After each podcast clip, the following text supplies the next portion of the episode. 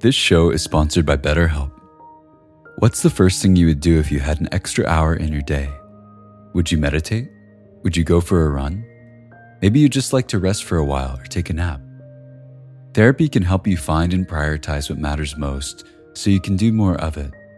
It's a great way to increase self awareness, develop coping skills, alter negative behaviors, and more.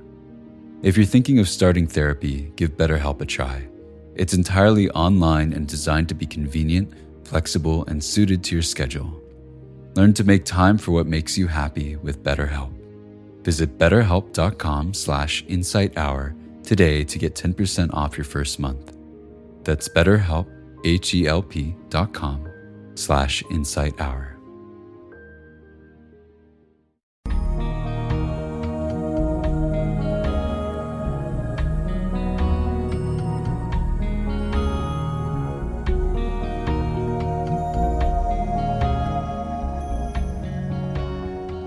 Welcome to the Joseph Goldstein Insight Hour. This podcast is an expression of our shared interest in self discovery. Join Joseph as he shares his deep knowledge of the path of mindfulness. If you are interested in supporting this podcast, please go to BeHereNowNetwork.com slash Joseph. Well, given the explosion of interest in mindfulness, you know, in these last five to ten years, I thought it might be helpful to explore some of the nuances of what mindfulness is and what it isn't, and how mindfulness is really the fundamental methodology of inquiry it's a fundamental methodology the Buddha proposed on our path of awakening. And the teachings of mindfulness have their root in the teachings of the Buddha. I think it was mentioned last night in one very well known discourse, Satipatthana Sutta, the four foundations of mindfulness.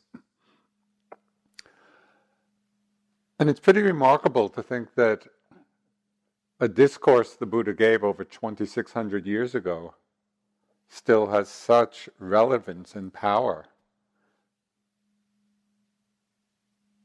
and appropriateness for our lives 2,600 years later.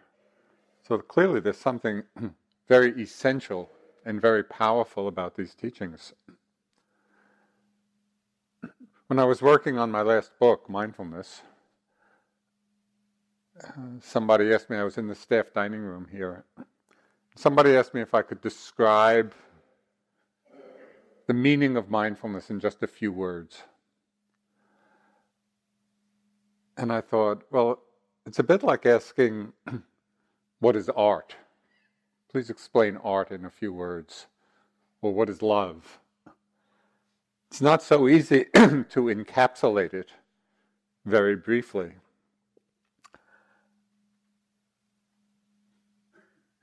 So, one of the common or most frequent descriptions of mindfulness,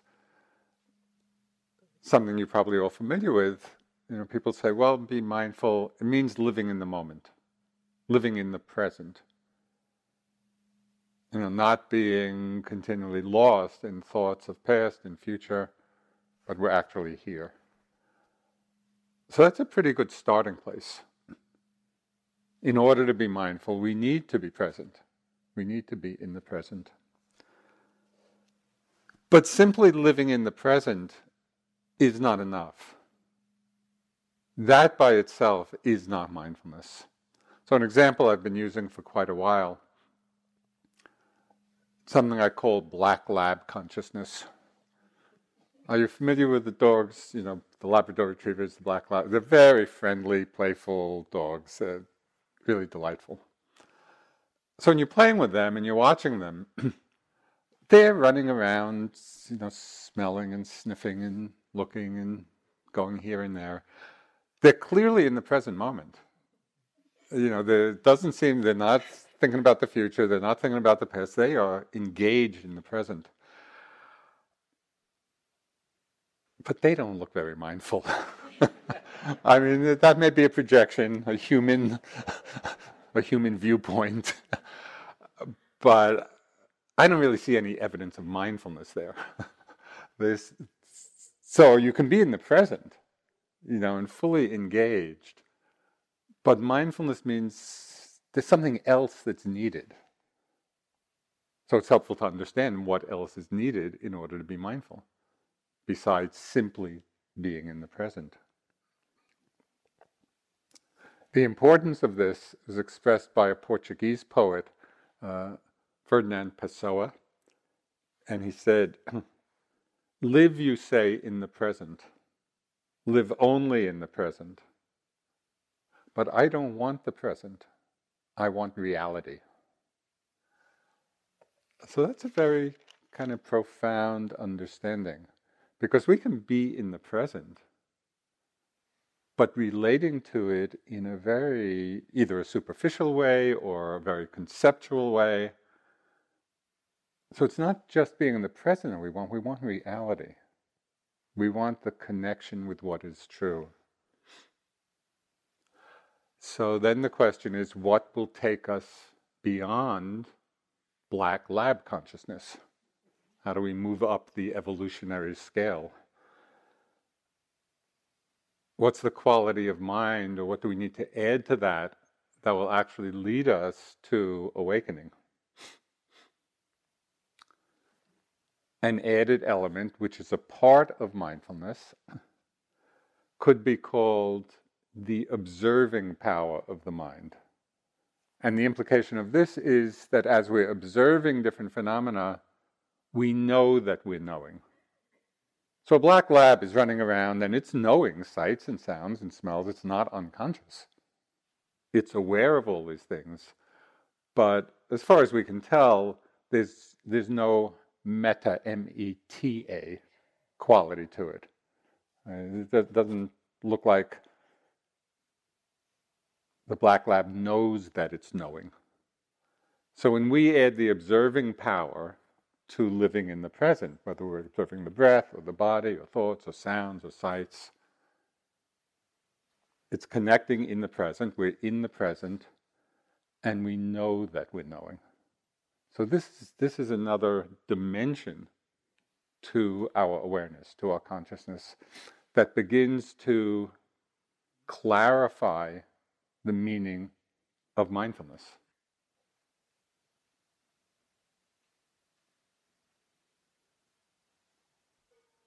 So, very clear uh, example of how to notice and understand this difference between what I'm calling black lab consciousness, you know, the simple being present awareness, and the observing power of mind when we know that we're knowing. Very simple way to uh, experience or taste this difference for yourself um, can be as you're watching the mind and uh, thoughts that are arising in the mind, and begin to see and investigate very clearly for yourselves the difference in your experience of when you have been lost in a thought. Has anybody had that experience? not uncommon. okay, so we've all had that. So notice what is it like? What's the experience like of being lost in a thought contrasted with the experience of that moment when we wake up from being lost? The moment of recognizing, oh, thinking. Right there. That, that is a very uh, powerful moment. And it happens endless times a day so that you have many opportunities to really see and explore what the difference in your experience is. So, very often in practice, people will be doing their practice in whatever way, being with the breath, the body, different phenomena, and the mind will get lost in a thought. And very often, when people wake up from being lost, they just hurry back to some object you know, the breath or the body, whatever it is. But if we do that, we're missing the opportunity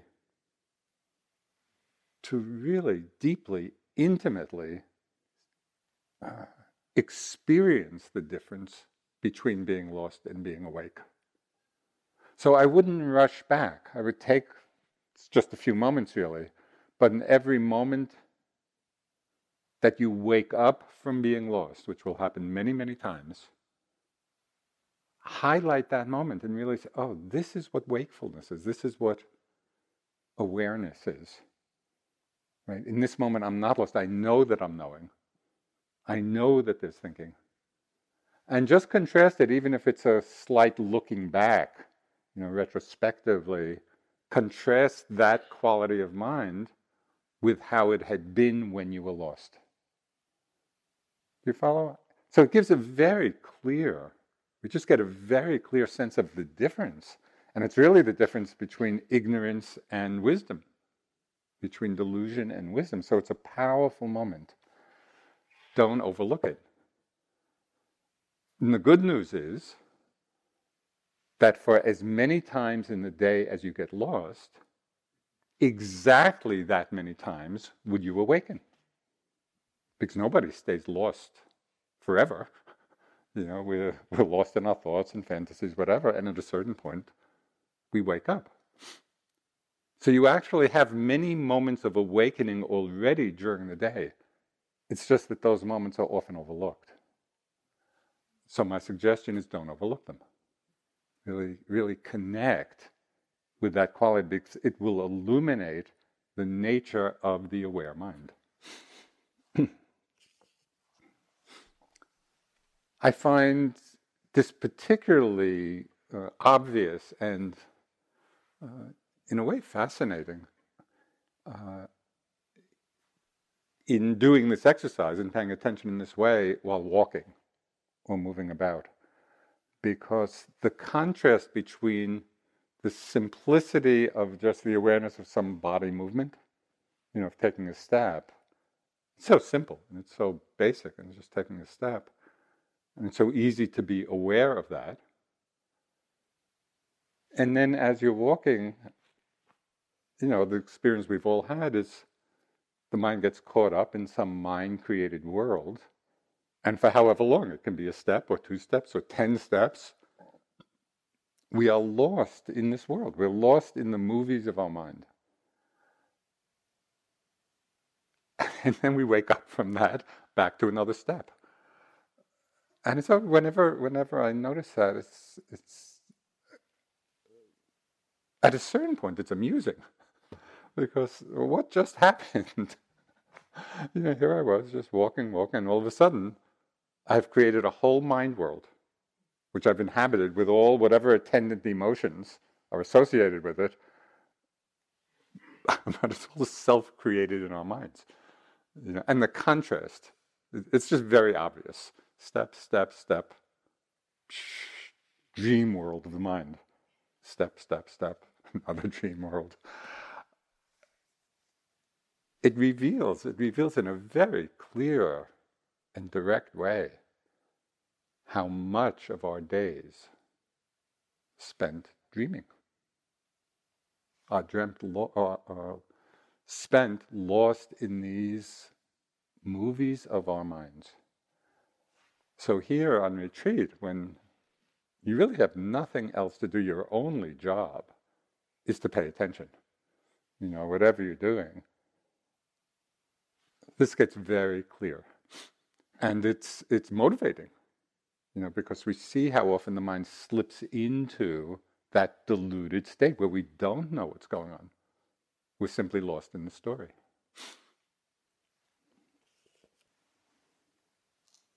so this observing power of mindfulness you know where we know that we're knowing this opens up many new areas of investigation and exploration when we're grounded in this observing power of mind and not lost in the story and not simply running around like a black lab. We're present, we're in the present, but we know that we're knowing, we're aware of what's arising, can begin to explore things in a whole different way, a whole different level.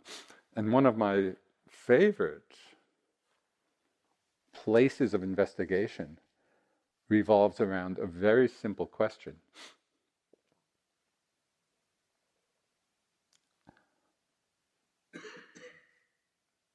And if you hold this question uh, in a meaningful way, it will change your life. Hopefully, for the better. and the question is what is a thought? You know, we have all these thoughts all day long going through our mind thoughts or pictures, images. And mostly we are obsessed with the content of the thought, with what the thought is saying, with the story of it. You know, that's where we're involved and we're caught up and we're reactive to or motivated by. But it's all about the content of the thought. What I'm suggesting is not that. I mean, that has its own value to be aware of the content. But what I'm suggesting is something different. It's not what is the thought saying, it's asking the question in the time of thinking. So it's a direct exploration, it's not conceptual. When we're thinking, when thoughts are arising in the mind, to ask the question or hold the question, well, what is a thought? And then we're looking directly at it. It's revelatory. Because when we look at the nature of thought, not its story, not the content, when we look at the nature of thought, we see that as a phenomenon, it's little more than nothing. It's just, it's just like that. It's just like this little, it's so ephemeral and so insubstantial. And what is so amazing in our lives through seeing this is realizing that when we're unaware that we're thinking, thoughts have tremendous power in our lives. Thoughts are running our lives. Go here, go there, do this, do that, get married, get divorced, whatever. it's, it's like we're the slaves of our thoughts. These are the little dictators of the mind so this is what matters. These thoughts have so much power in our lives when we're unaware of them. And when we are aware of thought as thought, we see that there's nothing much there. So that is tremendously liberating. You know, where we come out from the dominion, you know, of our thought conditioning. Do you see the potential here? I mean, it, it's so freeing. And of course, we get caught. This is a very long established pattern of being lost in our thoughts, of not seeing them clearly. So it's not that by seeing this once, all of a sudden we're going to be free of being captivated by the thought process. But we see it once, we see it twice, we keep on looking in this way. And s- slowly our understanding is transformed and thoughts no longer have the power that we have given them for so long. So, in that situation, we're then freer to choose which thoughts are helpful, which are skillful, which are going to be on with leading for us, and which thoughts are not, which thoughts are just the cause of suffering. And we're more easily able to let them go because we understand and know not intellectually, we know because we've seen it ourselves that thought as thought is really empty. There's not much there. so, this is just one small example with huge ramifications of the power of observation, of this kind of knowing. Right? So, hopefully, you can begin to get a sense of this is not a trivial undertaking. You know, we're really working at understanding ourselves and our minds and our hearts in a way that transforms how we live.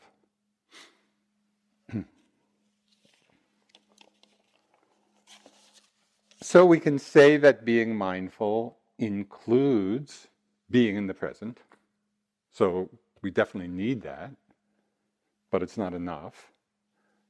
And mindfulness, being mindful, includes this quality, what I've been calling the observing power of the mind, where we know that we're knowing, we know what's we know what's arising, like a thought or anything else. And we, we it's that meta knowing. We know that we're knowing. But even this, living in the present and this observing power of mind, this is still not necessarily being mindful. So I hope you see that mindfulness is not is not just a necessarily simple thing. There are a lot of nuances to really understanding what makes it such a powerful quality of mind. The reason that this observing power is also not enough to really be mindful is that very often we, we are observing, we're in the present, and we are observing what's happening. So we know that we're knowing, but we may be knowing through all kinds of mental filters. It's like we're, wearing, we're wearing colored glasses and we're seeing whatever the object is through that particular filter. So we might be experiencing or observing our experience through the filter of greed, of wanting. So we're in the present and we know what the object is and we're observing it, but there's also this wanting or greed in the mind, or there might be aversion or resistance to what's there. Maybe it's unpleasant. And we're observing it, but through the filter of aversion. Or through the filter of delusion, where we're kind of there, but it's not really clear. So the Buddha gave a few uh, um, very apt similes for these three filters. And sometimes when the Buddha uses examples or similes,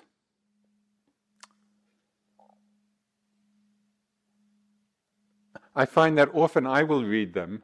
Oh, yeah, that, that resonates. But I don't necessarily take the simile in and look to see how it describes my own experience. Right? And so, what I suggest as, as I just read the similes for these three states, they're very apt. And so, I would suggest you really seeing how they, how they are expressive in your own experience of these states, because then it helps us to recognize them more easily. So, this is kind of the Buddhist description, he said, There's no fire like lust, no grip like anger, no net like delusion. Okay, so it's three very simple images. The next time you happen to be consumed by or overwhelmed by lust, just if you can remember this, just just really look to see does this make sense? Is is this like a fire in the mind? And my experience over many years of watching that and many other similar mind states, it is like a fire. It is like a burning. Or the grip of anger, the grip of a you know, when, when there's strong anger in the mind, doesn't feel like we are gripped, or the net. You know, it's like just everything covered by a net of delusion.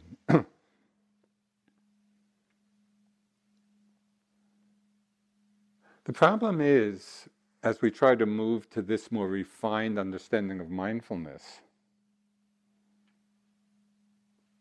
which is the observing power of mind free of greed, hatred, and delusion.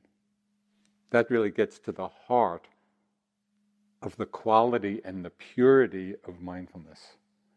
So that we're with experience, we're observing experience without those particular filters.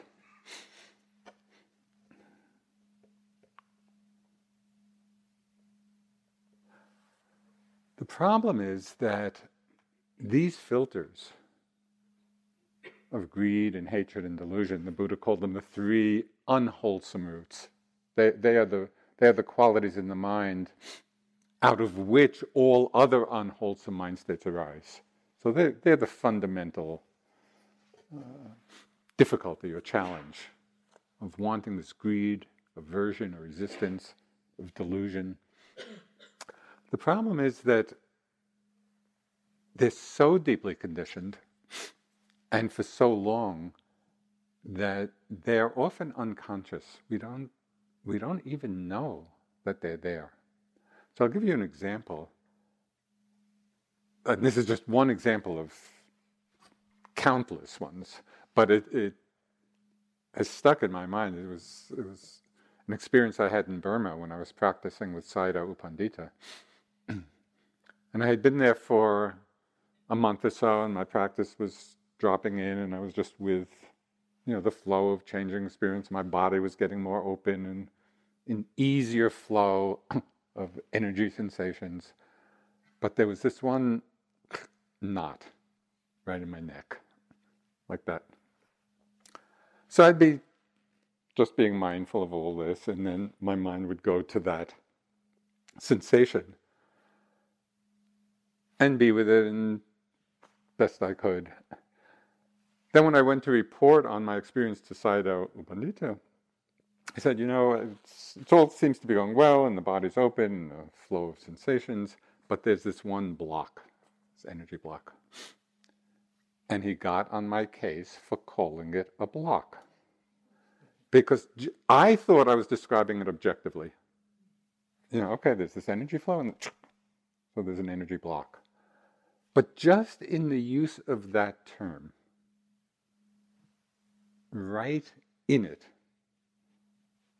I was loading the experience with aversion. Block, get rid of it.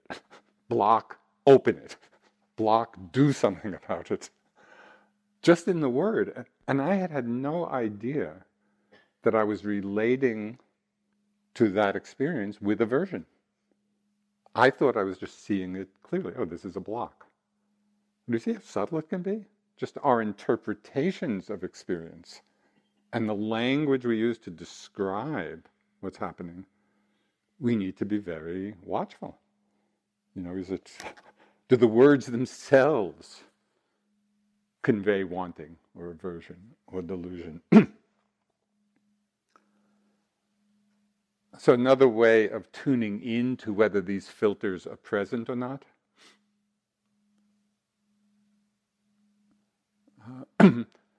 The description of these states. This is this is from a contemporary teacher. I can't remember who who described it this way, but I thought it was it was quite. Uh,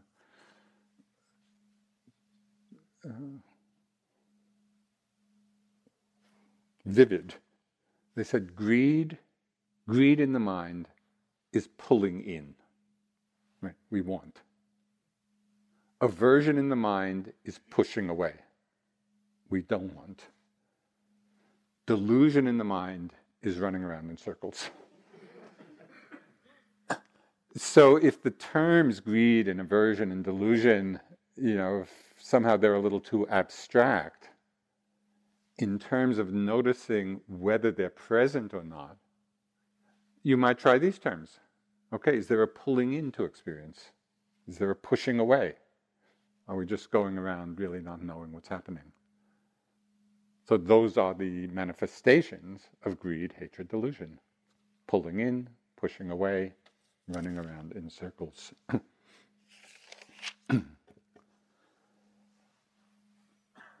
So, according to some schools of Buddhist psychology, and very much part of this particular tradition, mindfulness as a quality of mind is considered to be always wholesome. So, if mindfulness is present, that means that the mind is in a wholesome state. So even if we're being mindful, for example, of aversion or, or greed or wanting, it's actually very interesting to observe, and this is getting into a little more refinement, which, you know, as the retreat goes on, you may be able to tune into.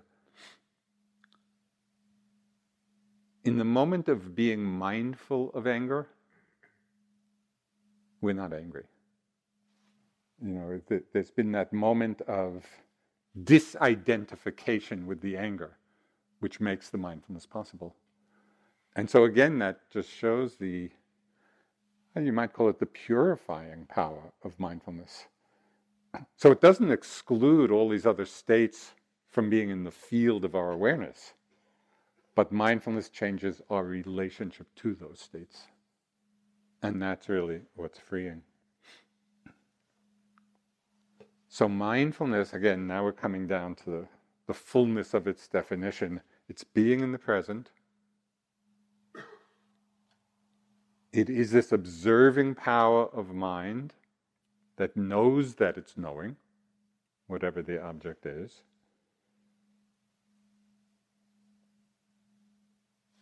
And we're observing it or being with it without greed, without pulling in, without aversion, without pushing away, without delusion, without just running around in circles.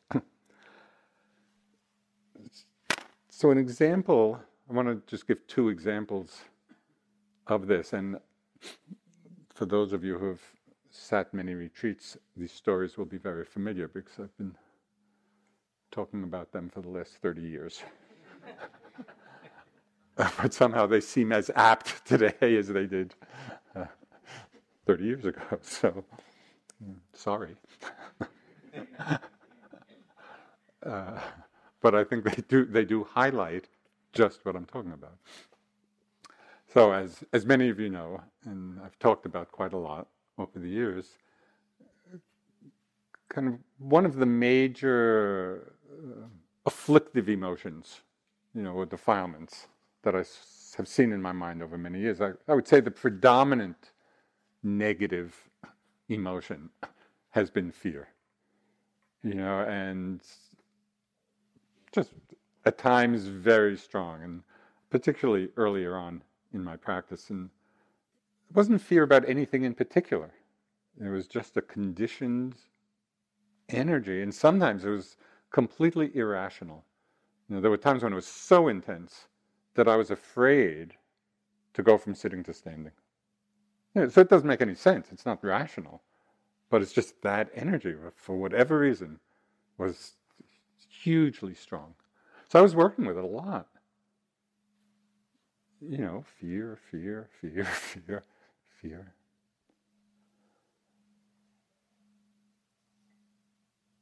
So, in working with fear, and I'll, I'll get to the end of, of the story in a moment. but in working with it, it highlighted a very important distinction, and one that is often missed.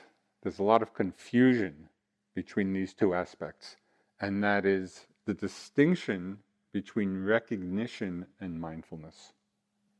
Because very often we think that if we recognize what's there, we are being mindful. But recognition by itself doesn't take into account the filters through which we're looking. Right? So, all that time I was noting fear, fear, fear, fear. It was always with the energy of wanting it to go away. But because I was recognizing it, I thought I was being mindful. this went on for years. I mean, this was a str- you know, this was a strong pattern, and it wasn't continuous, of course, but would come up very often. And then finally, I was actually doing walking meditation just outside, and it was in the spring. Uh, and then something shifted. All of a sudden, something shifted, and the shift was expressed in the thought if this fear is here for the rest of my life, it's okay.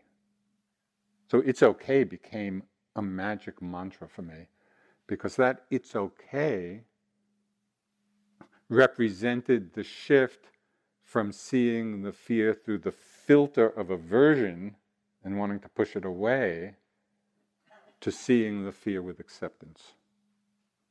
That was really the first moment of mindfulness in all those years of practice. So, under, do you see the difference between recognition and mindfulness and how we can recognize something, but it's not necessarily yet being mindful? Because we have to look at what filters are in the mind. So, I want to read this, and again, many of you will be familiar with this, but it's one of my very favorite examples of uh, extraordinary mind, of mindfulness and equanimity in the face of uh, major challenge. And it's, it's a story I read about uh, the death of Henry David Thoreau, who died quite young. He was 44 and he died of TB. And it was a very you know, challenging illness. So this is uh, what was written is was written by a friend of his. Henry was never affected, never reached by his illness. Very often I have heard him tell his visitors that he enjoyed existence as well as ever. He remarked to me, this is, this is quite remarkable. He remarked to me that there was as much comfort in perfect disease as in perfect health the mind always conforming to the condition of the body. The thought of death, he said, could not begin to trouble him. So that line, there was as much comfort in perfect disease as in perfect health. The mind always conforming to the condition of the body. Isn't that quite amazing? I mean, somebody who's basically dying, you know, severe painful illness. But with the mind that is mindful, that is aware of what's arising without pulling in or pushing away or delusion.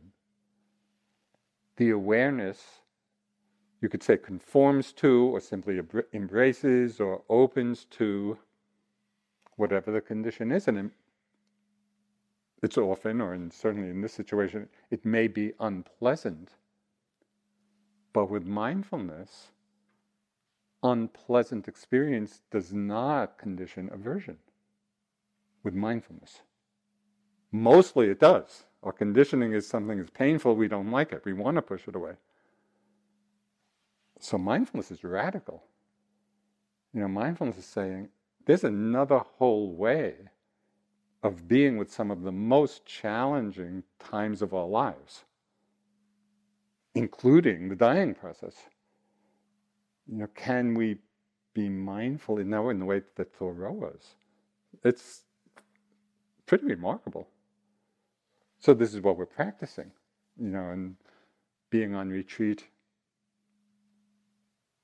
in somewhat less trying circumstances than Thoreau was in at that time but you'll have plenty of opportunities to observe the mind feeling pain, feeling discomfort, whether it's in the body or the mind. Check, really ask yourself Am I being mindful of this? Which implies that openness, that spaciousness, that acceptance. Or because it's unpleasant, am I pushing it away? You know, and this will take practice. You know, it takes a lot of practice. But can you can you get a sense of the potential for freedom here? You know, where when our mind does at least to some extent, even if it's not perfect, but at least to ex- some extent can open to and accept, be mindful of whatever's arising, pleasant or unpleasant. Tremendous, tremendous freedom.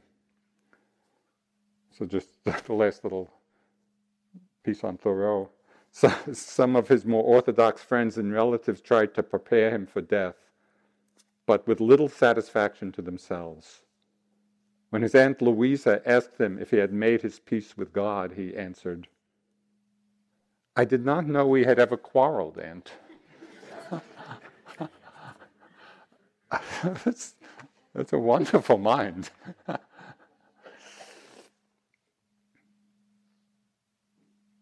So, one indication that we're in that space of recognition without mindfulness, you know, when we know, we, we recognize what's there, but we're not being mindful, one indication of that is a sense of struggle.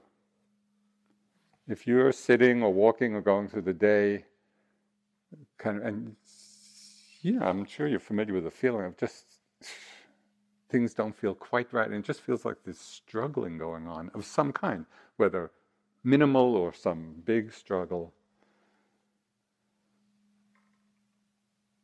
So usually we just get caught up in the struggle and then maybe self judgment about it, or I'm not doing this right, or it's not working, whatever. Instead, you can take those times of struggle, whenever they arise, take it as feedback. Struggle actually is a very useful uh, message to us. It's really like a mindfulness bell because it's a very obvious experience.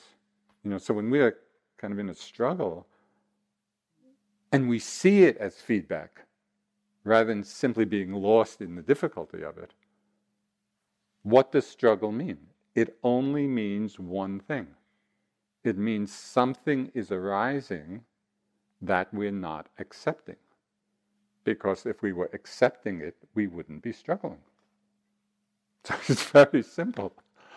You know, if you're feeling discomfort in the body and you know, you know just struggling, take that as a signal. Oh, this means that the mind is pushing away, that it's not accepting the experience of this unpleasantness. So it's, it's waking us up. Another example of that, which again can happen very often in practice for many people, there will be many times when your mind does not feel very concentrated. You know, maybe a lot of thoughts and just a run of thoughts. Maybe you're getting lost a lot. And I know from my own experience that, you know, when this happens, there's often a feeling of frustration, of disappointment, of self judgment, of evaluation of my practice, all of that. You know, ah, you know, this is terrible, it's not working, I'm just lost in thought all the time. So, in that sense of struggle, at one point, I saw the struggle, you know, that I was the energetic struggle, and realized what's happening is that I am not accepting the fact that the mind is thinking. I didn't like the fact that it was thinking so much. As soon as I saw that, it was like, oh, thinking, thinking, thinking, thinking. That's what was happening. When I stopped fighting with it, or judging with it, judging it, or struggling with it, then the thoughts ran their course and the mind settled back down again. Practice went on. So, what was the difference?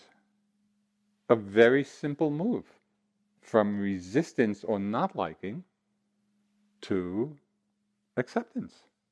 To say, yes, this is what's happening now. Lots of thinking. Do you see how simple this can be? Uh, my first teacher, Munindraji, he had a very good f- phrase for practice. He said, It's simple but not easy. It's not easy because of the depth and power of our conditioning, but it's not complicated. It, it's really very simple. And so that's why we simply practice. And as we practice, it gets easier.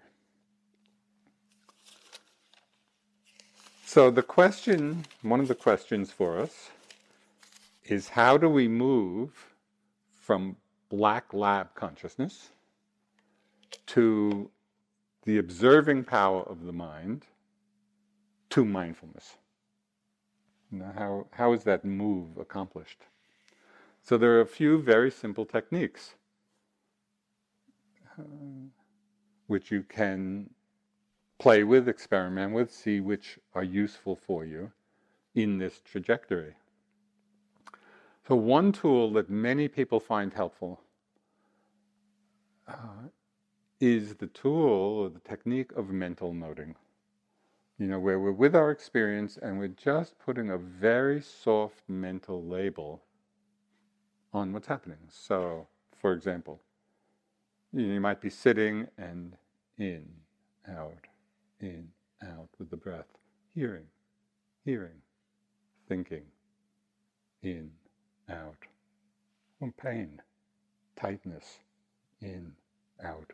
Just like that. So moment after moment, we're just putting a very soft mental note on the experience. And this helps to focus the attention, to bring some clarity to what it is that we're observing.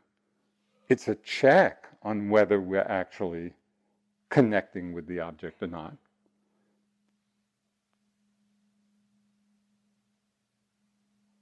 And it also serves another purpose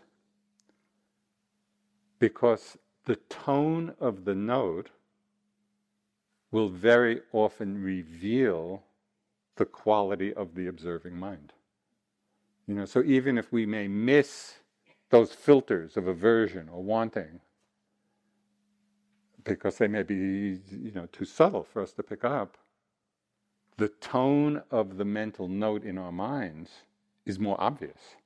So if you're sitting and noting, thinking, thinking, thinking, thinking, okay, that's a little sign. that's not exactly acceptance. and what's so amazing, and this this is really a, quite a uh, interesting aspect of the practice, and would be fun for you to play with, uh, is to see how by simply changing the tone of voice in the note, it changes our mind state. So it's a very, it's a very simple and effective way to move from resistance or aversion or greed to mindfulness. So instead of thinking, thinking, thinking, we change the tone. Oh, thinking, thinking, thinking. Just there, just, just in that moment. The mind has settled back into openness, into receptivity. So, this tool of noting can be used very effectively for continuity of mindfulness, for really seeing what the various attitudes in the mind are. I would encourage all of you to at least experiment with this. Some people, some meditators find this technique of noting super helpful and can do it all day. They just spend the whole day, moment after moment, noting what's arising very softly, very easily. For other people, that may seem too daunting or whatever. It doesn't, it doesn't so much uh, resonate to do as a continuum, pra- continuous practice. But I would really encourage you to at least play with it for periods of time so that it becomes a tool in your toolbox. Doesn't mean that you have to use it all the time, but there will be times in your practice where this tool of noting is hugely helpful. You know, when you're caught up in some big storm and very hard to find some stability or balance in the midst of it, the tool of noting can be a huge stabilizer. You know, e- even if you were just noting storm, storm. But in every moment of that note, the mind is being mindful, it's in balance. So, again, I would just encourage you to experiment with it as much or as little as you like, but become familiar with the potential of it. You know, and then you can use it uh, as needed.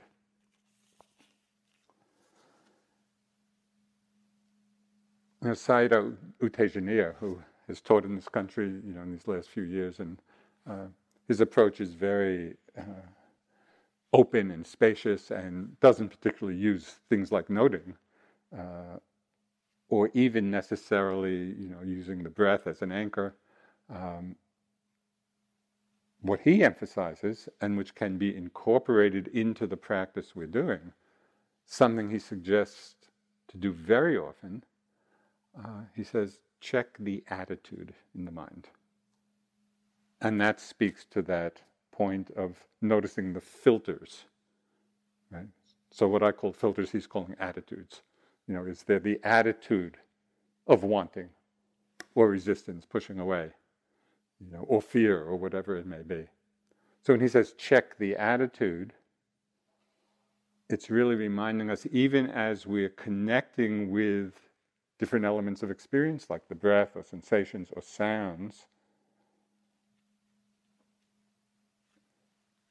that by itself is not enough. We need to check to see if we're experiencing those things through a filter or not. You know, and so when he says check the attitude, that's just a way of looking in to the mind and seeing, okay, is there something else here? I'll give you an, an example of how I used this, and it was quite startling to me. So I had heard this instruction from him, and I was actually in the hall here. I was just sitting, just feeling my breath. It was just in, out, in, out. Very simple. I was just feeling the breath. And then I remembered, came to mind, oh, I I said, uh, check the attitude. So then I looked, you know, oh, well, what's the attitude here? And much to my surprise, when I did that, it, actually what happened, it was so interesting. Just by uh, having that thought come to mind, Oh, check the attitude. Just in the moment of having that thought, I could feel the mind settle back from a leaning forward mentally and energetically that I didn't even know what was going on. I thought I was just with the breath. You know, just you know, it was so simple and you know, done it for 45 years. But oh, check the attitude and then and in that moment of settling back, which happened by itself, I realized that even as I was watching the breath in this very simple way, there was a subtle wanting. It was like an, an in order to mind. I'm with the breath in order to become concentrated, in order to settle, in order to whatever, in order to accomplish something or get something. That in order to is just another aspect of the wanting mind. And in that simple statement, check the attitude, and settling back, that fell away, and I saw what mindfulness really was. You know, of just feeling the breath, exact, the sensation of the breath exactly as it presented itself, without wanting, without leaning into without expectation, without an in order to.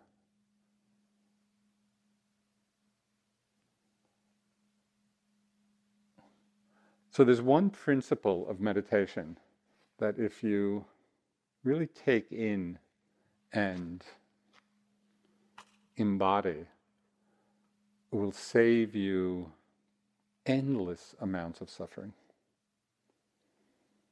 Ready?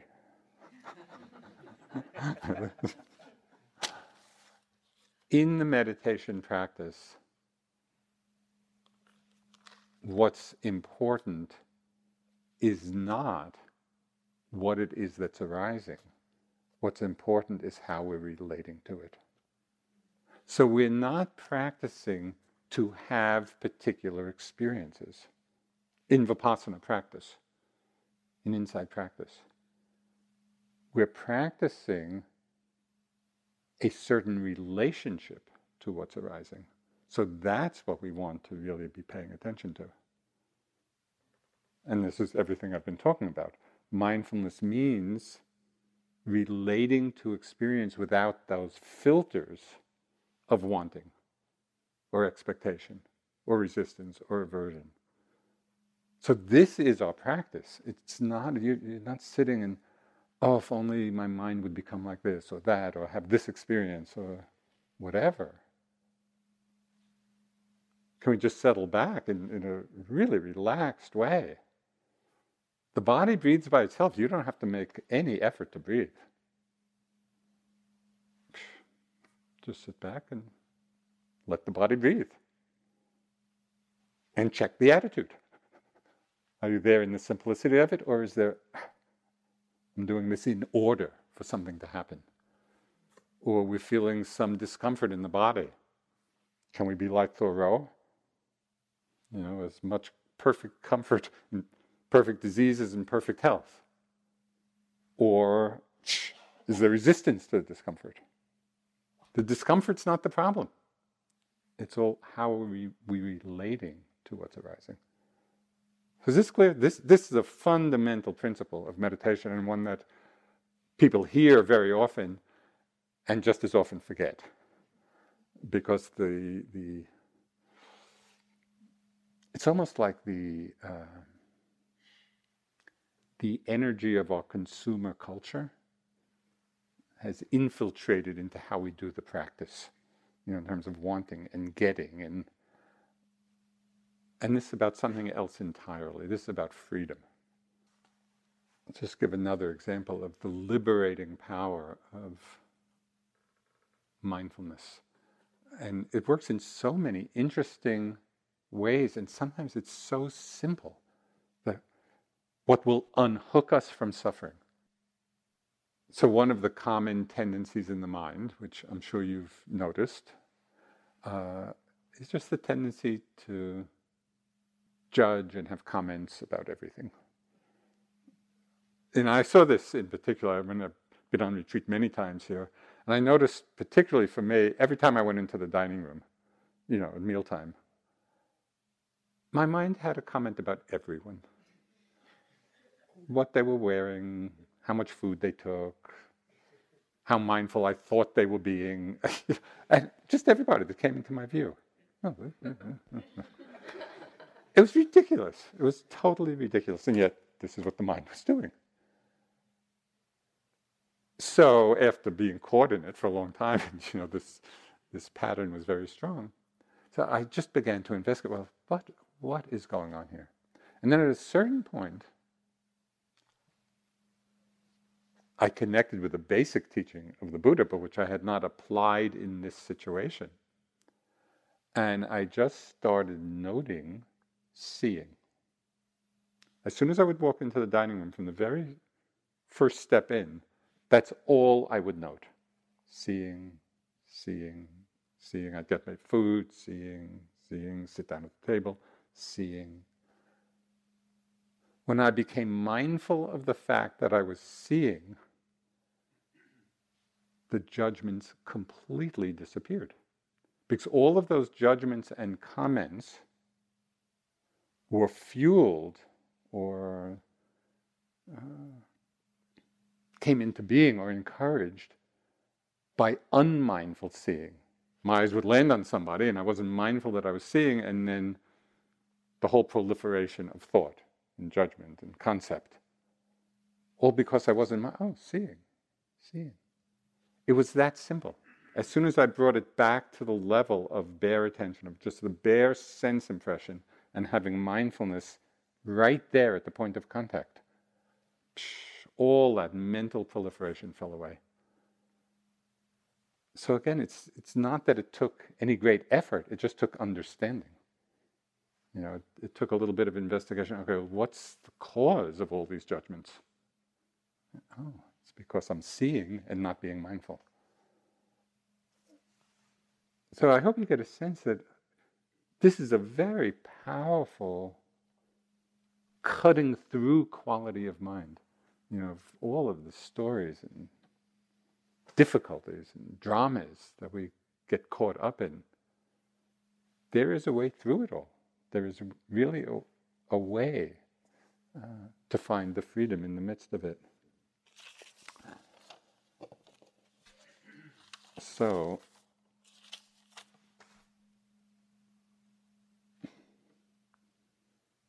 I'm about halfway through. but, but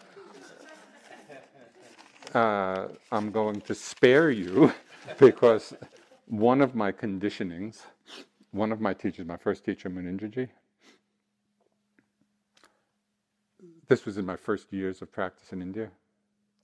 We're sitting on the roof, the open roof of the Burmese Vihara in Bodh which is, at that time there were very few Westerners. This back in the late 60s. Maybe there were, I don't know, six or seven of us uh, practicing with him there.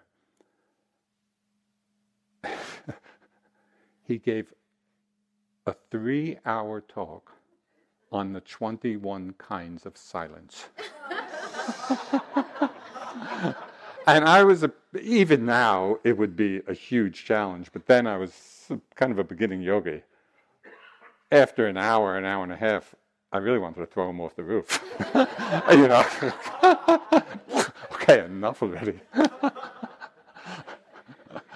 so I'm very sensitive to Dharma talks in time.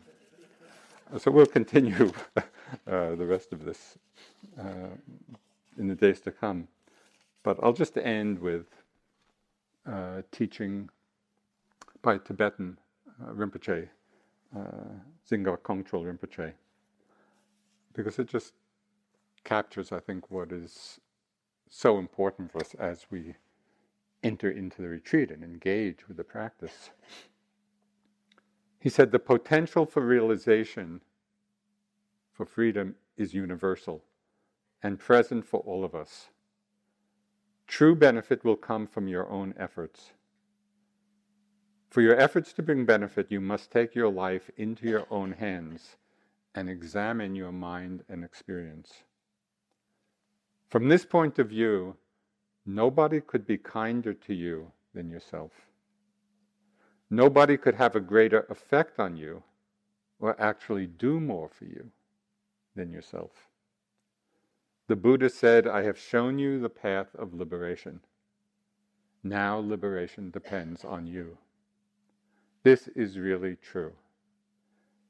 If you don't take your life into your own hands, not even the Buddhas can make a difference. It's up to you. And so, this is the great, for me, great inspiring message of the teachings. It's not about belief and it's not about just blind faith. It's about each one of us walking on this journey of understanding. And there is a way to do it. There's a methodology that has been practiced for thousands of years. Um, so that's, you know, that can be the feeling and even at times the joy you bring into the practice, you know, as you walk on the path.